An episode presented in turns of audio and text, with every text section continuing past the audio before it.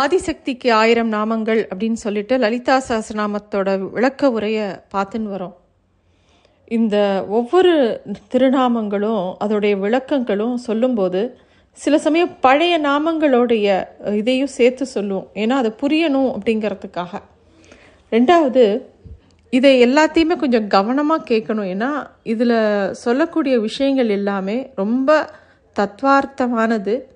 அதை வந்து புரிஞ்சுக்கிறதுக்கு சில சமயம் நமக்கு கஷ்டமாக கூட இருக்கலாம்.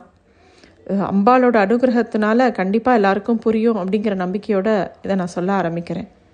பஞ்ச தன்மாத்திர சாயக்கா.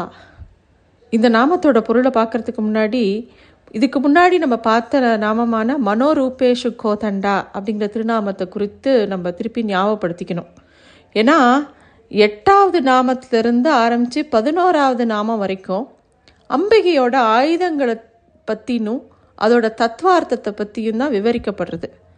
இதில் வந்து போன நாமாக்களில் ராகத்வேஷம் அப்படின்னு சொல்லக்கூடிய விருப்பு வெறுப்புகளை தங்கிட்ட அம்பாள் எப்படி லயப்படுத்திக்கிறாங்கிறத பார்த்தோம்.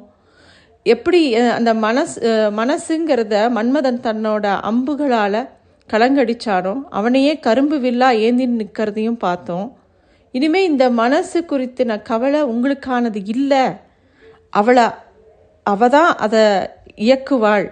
இதுதான் நம்மளோட வாழ்க்கையில் ஒவ்வொருத்தரும் புரிஞ்சிக்க வேண்டிய ஒரு விஷயம். எல்லாம் நம்மக்கிட்ட இருக்குது நம்ம தான் எல்லாத்தையும் நடத்துகிறோம்னு நினைக்கக்கூடாது எல்லாம் அம்பாள் கையில் கொடுத்துட்டோன்னா அம்பாள் தான் எல்லாமே நடத்துகிறாங்கிறத நம்ம புரிஞ்சுக்கணும். இந்த மனசுங்கிறத எப்படி செயல்படுறது? அதோட அடிப்படை என்ன அப்படின்னு நம்ம கொஞ்சம் கூர்ந்து பார்க்கணும். மனசோட அடிப்படை என்ன அப்படின்னா இந்திரியங்களோட அடிப்படையில் தான் மனசு வந்து செயல்படுறது. பஞ்ச ஞானேந்திரியங்கள் பஞ்ச கர்மேந்திரியங்கள் இந்த பத்து விதமான இந்திரியங்களோட அசைவுகளோட அடிப்படையில் தான் மனசுங்கிறது செயல்படுறது. உதாரணமாக சொல்லணுன்னா கண்ணு பார்க்கறது காது கேட்கறது மூக்கு வந்து சுவாசிக்கிறது நுகர்றது நாக்கு வந்து நல்லா சுவைக்கிறது தோல் வந்து இந்த தொடு உணர்ச்சியை உணர்றது. இதிலிருந்து வர அனுபவங்கள் எல்லாத்தையும் தொகுத்து வச்சுக்கிறது இந்த மனசு. இந்த அனுபவங்களோடலாம் பதிவு பண்ணிட்டு அந்த அனுபவங்கள் கொடுக்கக்கூடிய இன்பங்களை திருப்பி திருப்பி அனுபவிக்கணும்னு ஆசைப்படுறது. அதில் வலி இருந்தால் மட்டும் இந்த வலியிலிருந்து மீளணும் அப்படின்னு முயற்சி பண்ணிகிட்டே இருக்கு. ஆக இன்பமும் துன்பமும் மாறி மாறி வந்துட்டே இருக்கிற தன்மை தான் மனசோட ஆதாரமாக இருக்குது அதனால் மனசுங்கிறது இந்த இந்திரியங்களால் வரக்கூடிய அனுபவங்களை தொகுத்து வச்சுக்கக்கூடிய ஒரு கேந்திரம் மாதிரி இருக்குது அதுதான் வாசனை அப்படின்னும் சொல்கிறோம் இந்த வாசனையே அம்புகளாக மேல் மனசை தாக்கும்போது இந்த அனுபவம் வேணும் இது நன்னா இருக்குது அப்படின்னு ஒன்று ஒன்றா தேடிட்டு போகிறோம் நம்ம. இப்போ சொல்லக்கூடிய அடுத்த விஷயத்த கொஞ்சம் கவனமாக கேட்கணும். இப்போ இந்த மனசுக்கு ஆதாரமாக இருக்கக்கூடியது பஞ்ச தன்மாத்திரைகள் அப்படின்னு சொல்கிறான் இந்த பஞ்ச தன்மாத்திரைகளுக்கும் ஆதாரமாக இருக்கிறது என்னென்னா பஞ்சபூதங்கள். இந்த பஞ்சபூதங்கள் தான் மனசில் பஞ்ச தன்மாத்திரைகளாக போய் சூக்ஷ்மமாக உட்காண்டிருக்கு இதுதான் இந்திரியங்களோட தன்மையை வடிவம் வடிவமைக்கிறது. இந்த பஞ்சபூதங்கள் எப்படி நம்மளுடைய மனசு வரைக்கும் விரிஞ்சிருக்கிறதுங்கிறத நம்ம புரிஞ்சுட்டோம்னாக்கா நம்ம மனசுங்கிறது நம்முடையதோடது இல்லை நம்மளோடது கிடையாது அப்படிங்கிறது புரியும். அதை இயக்கிற சக்தியே அம்பிகை கிட்ட தான் இருக்குங்கிறது புரியும். இந்த பஞ்ச தன்மாத்திரைகளையும் அம்பிகை வந்து தன்னோட கரங்களில் பானங்களாக ஏந்தியிருக்காளாம் அதை ஏற்கனவே நம்ம பார்த்தோம். அது என்ன பானங்கள்னு நம்ம விரிவாக பார்க்க போகிறோம் இப்போ.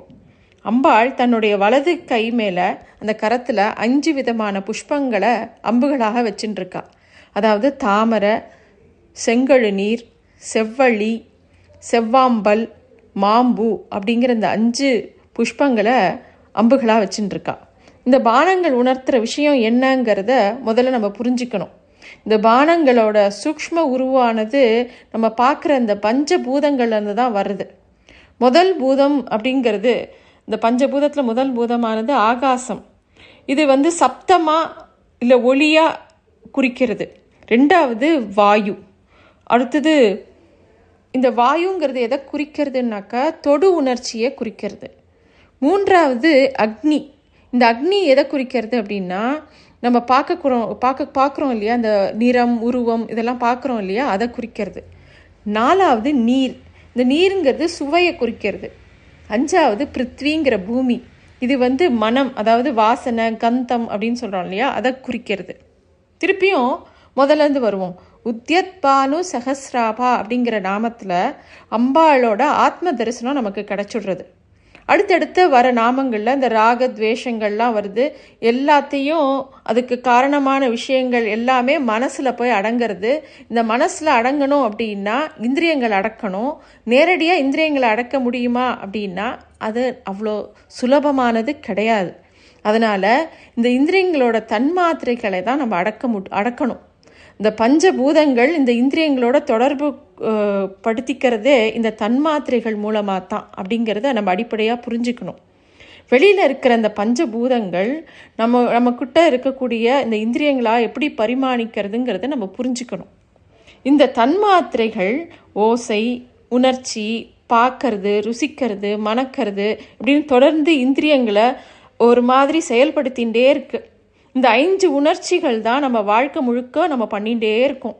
இது மூலமாக வரக்கூடிய இன்பங்கள் தான் நம்ம வாழ்க்கையில் தொடர்ந்துட்டே இருக்குது அதனாலேயே இந்த இந்த தன்மாத்திரைகளை தான் அம்பிகை தன்னோட கரங்களில் ஏந்தின்னு இருக்கா உன்னால் இந்த தன்மாத்திரைகளை கையாள முடியாது.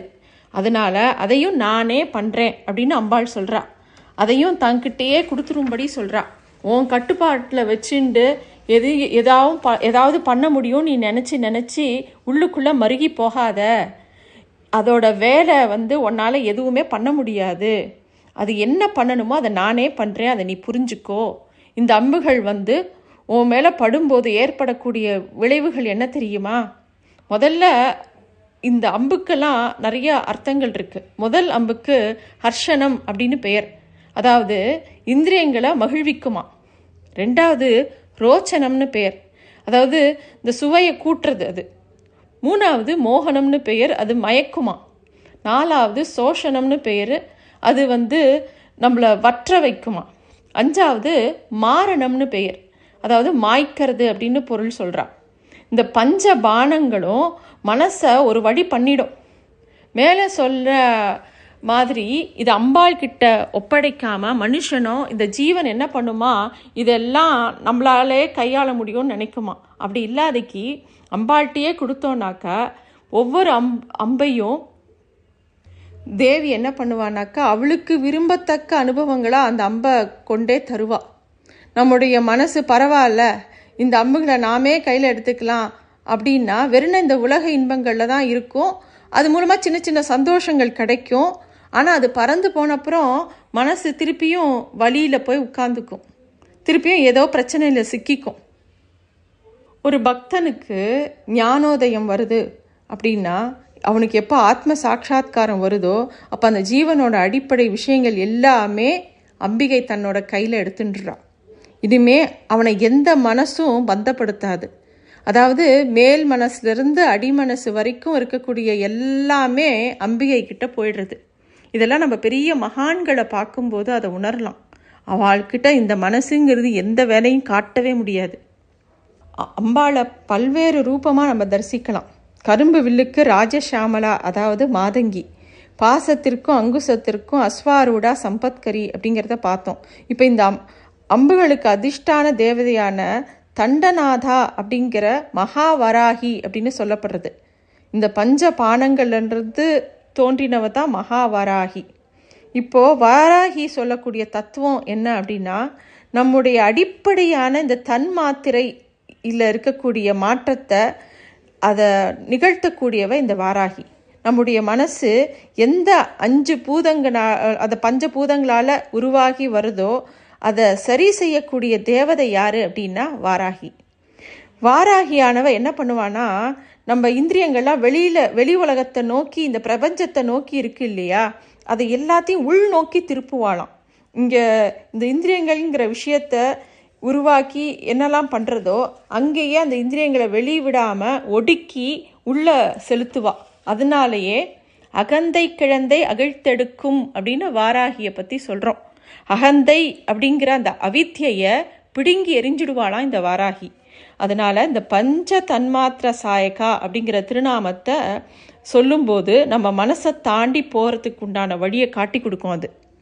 இது இந்த திருநாமத்துக்கு உண்டான கோவில் என்ன அப்படின்னு பார்த்தோன்னாக்கா லலிதா பரமேஸ்வரியோட சேனைகள் எல்லாத்துக்கும் தலைவி யாருன்னாக்கா தண்டநாதா அப்படின்னு அந்த பக்தர்களால் சொல்லப்படக்கூடிய வாராகி தேவி.